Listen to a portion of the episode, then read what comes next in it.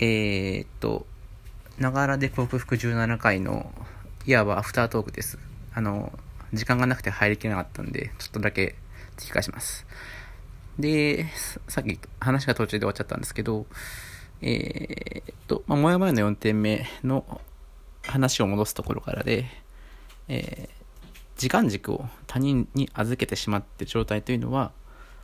タケノコ、先ほどのタケノコが地面に埋まっていない。まあ、つまり、自分の中で、こう、どんどん力強くなっていく自信、時間軸が存在ししていないわけです。だから、愛着障害を克服するっていうのは、自分の中にタケノコを植える。まあ、つまり、時間軸の元を生み出して、こいつをよりどころにしていこうっていうことです。で、なんでこれがよりどころになるかなっていうと、まあ、これが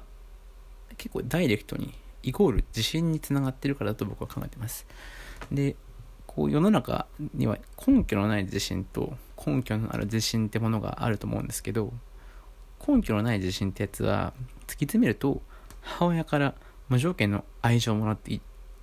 いたかどうか。まあ、この無条件っていうのをうまく説明できないから根拠のない自信っていう表現をするわけですね。なので、僕のコラムを一通り読んでもらうと、今まで根拠がなかったものがロジックで説明できるようになるんで、これも根拠のなるある自信に変わっていくのかなと思います。で一方で、まあ、今現在世の中で根拠のある自信というものは、こう自分で選んだんだっていう感覚がすごい重要になってるかと思います。自分で選んでそれが成功したら嬉しいし、自分で選んでそれが失敗したら悲しいとか悔しいとか、まあ、こういった自己決定の上に成り立つ成功体験とか失敗体験ってものが、こう、自信というものを築いていくんだと思います。そしてこういった経験っていうのが、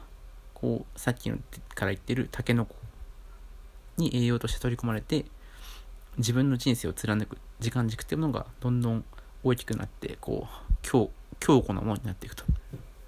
なので、その時間軸っていうのが強固になってくると、困った時に自分自身のよりどころとして支えてくれるという具合です。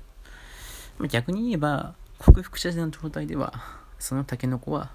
自分を支えてくれる立派な竹には成長していないので、えー、まあ、時間軸とか自信っていう言葉で言い換えるならば、愛知障害克服者というの状態っていうのは、普通の大人のようにこう自信を持った状態で振る舞うっていうのは難しいと思います。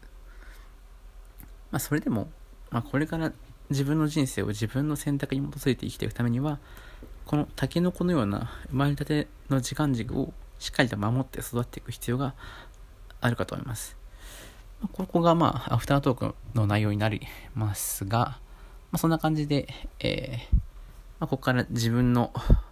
生まれ直しの作業をどうやってやっていくんかなっていう、まあ、クライマックスの部分を説明していけたらなと思います。次回こそはちゃんと時間内に収めてコラムの内容に入ります。では、さようなら。